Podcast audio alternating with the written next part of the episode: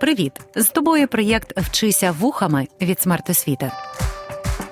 Вчитись можна не лише за столом чи партою, можна в потязі, автобусі, під час прогулянки чи лежачи у ліжку.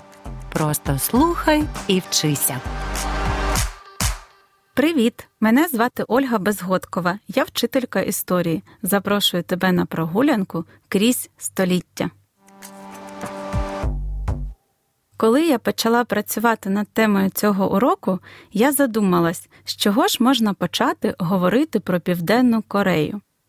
І мені спало на думку звернутися до своїх десятикласників. Я спитала, які у них виникають асоціації зі словом Корея. Серед відповідей моїх учнів були такі: кей-поп, BTS, айдоли, дорами, токпокі, рамьон, автомобілі Kia Deo. На мій подив, ніхто не написав, наприклад, Samsung чи LG. Тоді я запитала, у скількох із них телефон саме від компанії Samsung. І виявилося, що у 30%.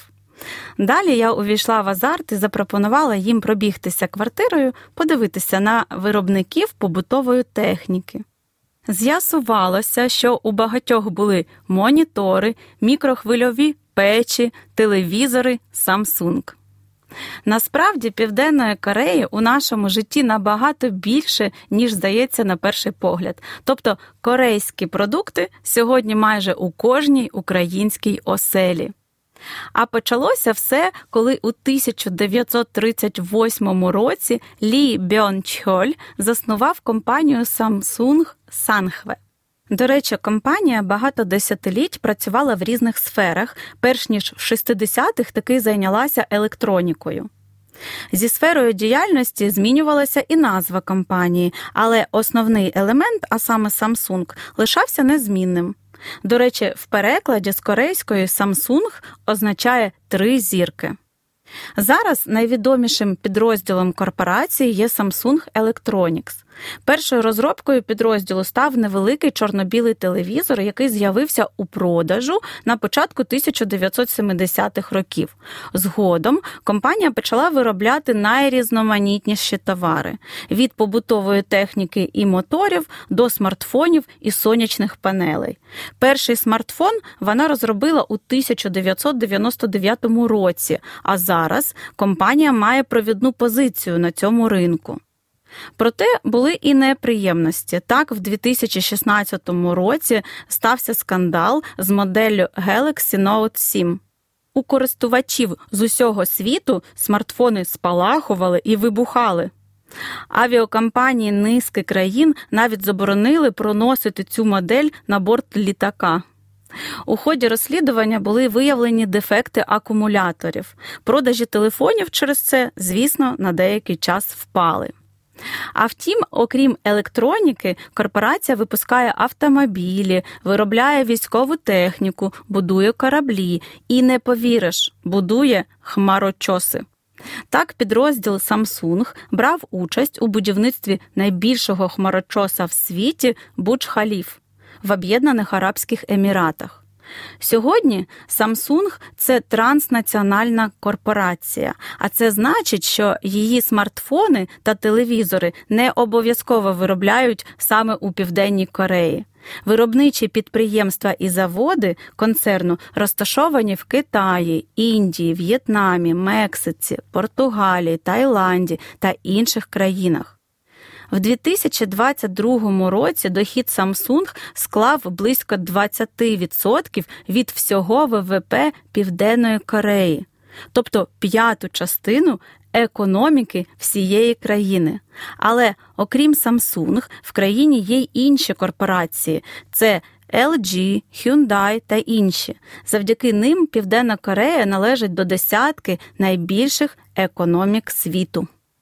Отже, сьогодні я тобі розповім, чому на Корейському півострові існують дві Кореї, чому і коли сталася війна двох Корей, та про те, як скалічене кошеня, яким була Південна Корея всередині ХХ століття, перетворилось на грізного азійського тигра. Ще у середні віки, у далекому X столітті на півострові Корея виникла єдина держава. Це була складна та розвинута країна, що упродовж століть була васалом китайських імператорських династій. В кінці 19 століття на території Кореї пройшла японсько-китайська війна, а вже на початку століття російсько-японська. В останній Японська імперія перемогла і спочатку встановила протекторат, а потім анексувала Корейський півострів. Відтоді 35 років Корея була колонією Японії. До речі, корейці і сьогодні це пам'ятають і тому майже не купують японські товари. Як ти пам'ятаєш, Японія програла у Другій світовій війні. Відтак Корею наприкінці війни у 1945 році звільнили радянські та американські війська. Визволителі домовились тимчасово розділити державу по 38-й паралелі на дві окупаційні зони: північ під впливом радянської армії, південь під впливом американської.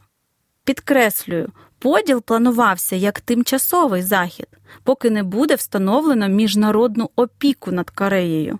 Переможці вважали, що Кореї потрібна опіка, тобто перехідний етап років на 20-30, мовляв, країну треба підготувати до самоуправління. Цікаво, що після Другої світової війни кращі умови були на півночі. Тобі не почулося саме на півночі. Річ у тім, що ще за часів японської окупації на півночі розвивалась видобувна й обробна промисловість. Натомість південь був сільськогосподарським придатком для Японії, промислових об'єктів там майже не було. Та й Південна Корея лежала в руїнах. Сеул під час війни чотири рази переходив із рук в руки. Дефіцит бюджету у 1949 році складав 60%. Ціни виросли вдвічі. В ці важкі часи південні корейці заздрили північним і тікали туди жити. До всього Південна Корея практично не мала корисних копалин, а тим часом в світі набирала обертів холодна війна. Нагадаю, що холодна війна це протистояння між державами Східного блоку на чолі з СРСР та державами Західного блоку на чолі з США. Одним із проявів цієї війни був поділ світу на сфери впливу. Кожна з двох держав, і СРСР, і США, прагнули перетворити Корею саме на свою сферу впливу. Тому на півночі СРСР почав формувати прорадянську адміністрацію. Відповідно, південь стає фортецею антикомунізму.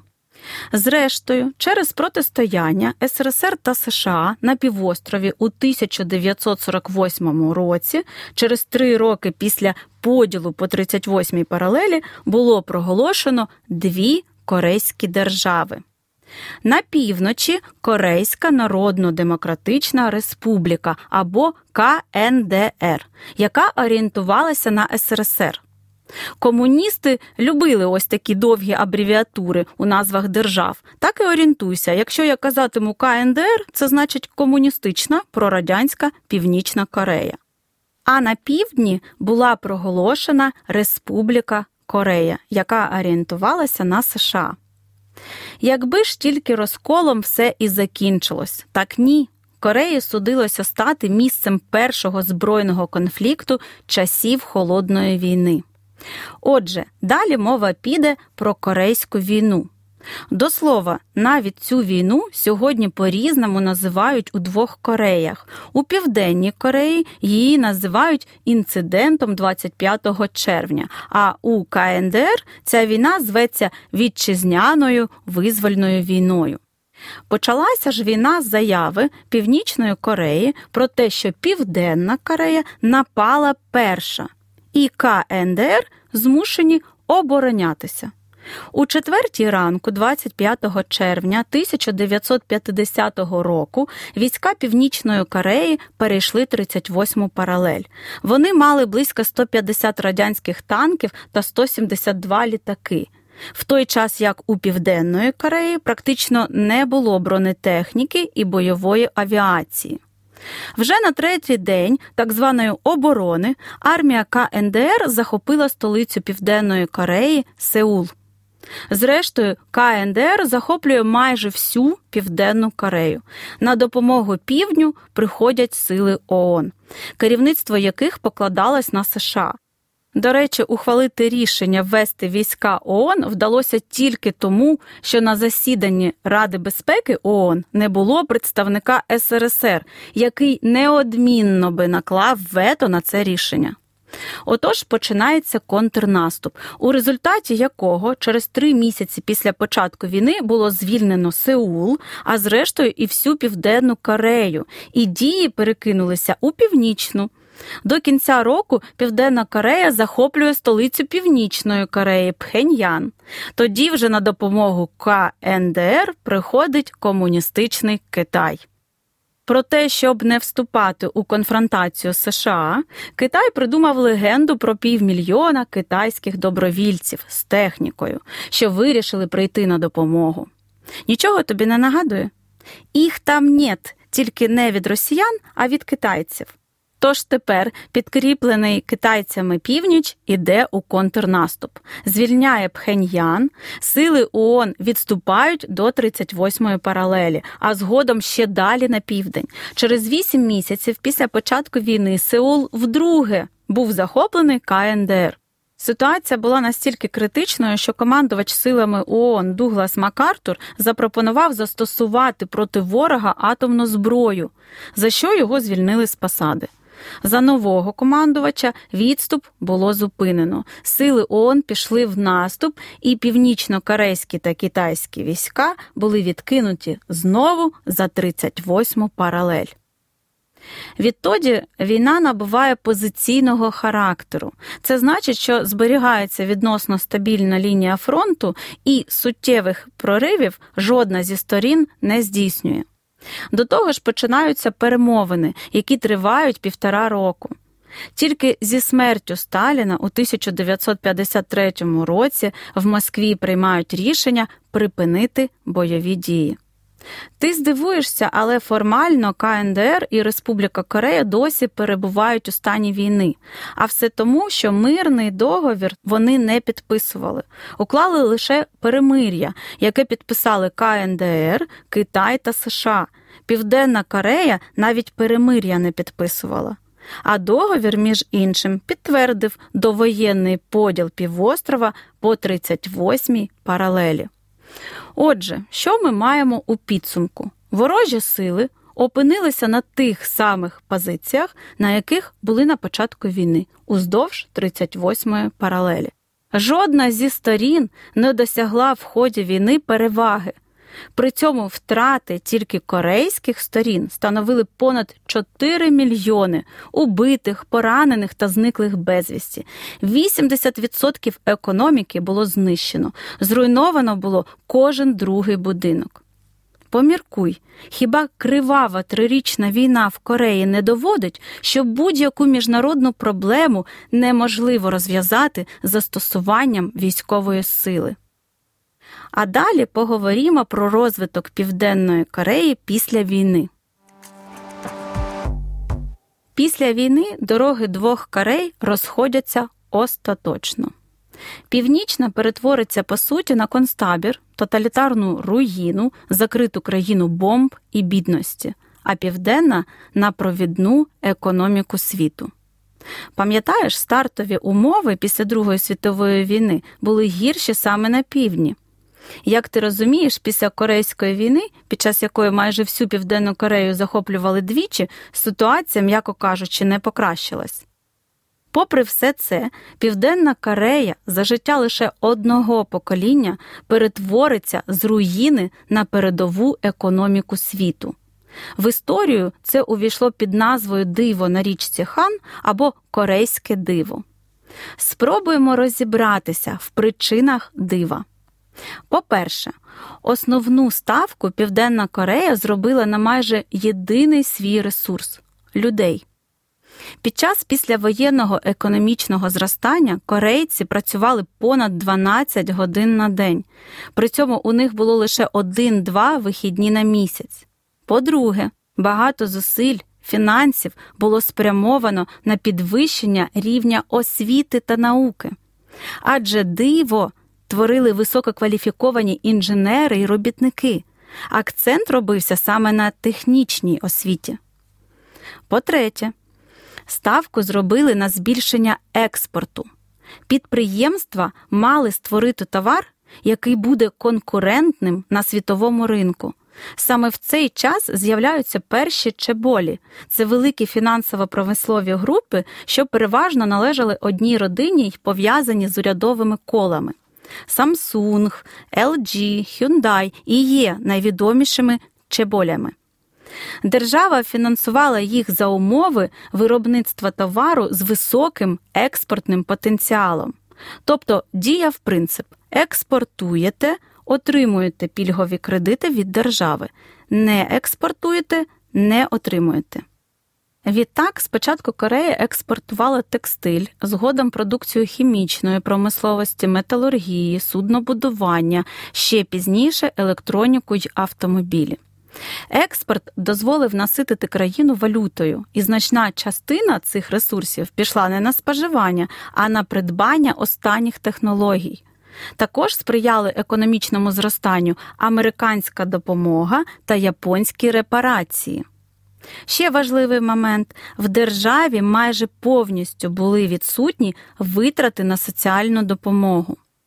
Ніде правда, діти, ще одним чинником росту економіки Південної Кореї була В'єтнамська війна, а точніше, військові замовлення від США та Південного В'єтнаму.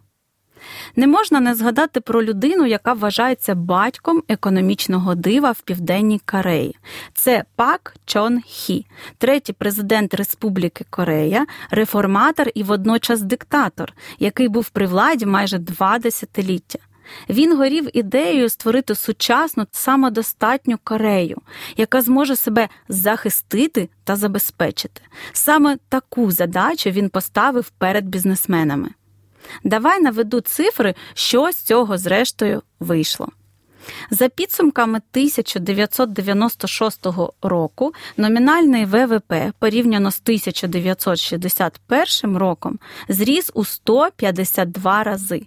А ось дані від 2016 року. Національний дохід на одну особу зріс до близько 28 тисяч доларів, хоча був 100 доларів у 1960 році, тобто на півстоліття раніше. За легкістю ведення бізнесу країна посідає п'яте місце у світі.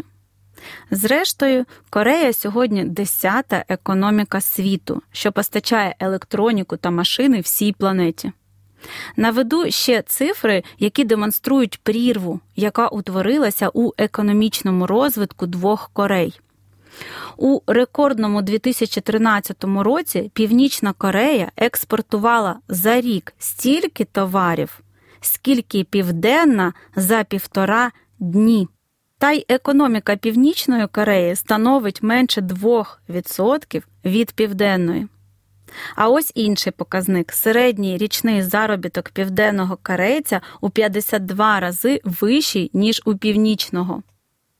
Отак із маленького, нещасного, скаліченого кашеня Південна Корея перетворилась на азійського тигра. Завершуючи розмову про економіку, додам, що останнім часом Південна Корея увірвалася й у міжнародний культурний простір. Ти краще за мене знаєш, наскільки популярною є сьогодні в світі корейська поп-культура. Ти спитаєш, до чого тут економіка. Так ось кей-поп насправді це потужне комерційне явище, адже завдяки айдолам зріс попит у світі на корейську косметику, одяг, техніку, їжу, автомобілі в кілька разів збільшився потік туристів до країни.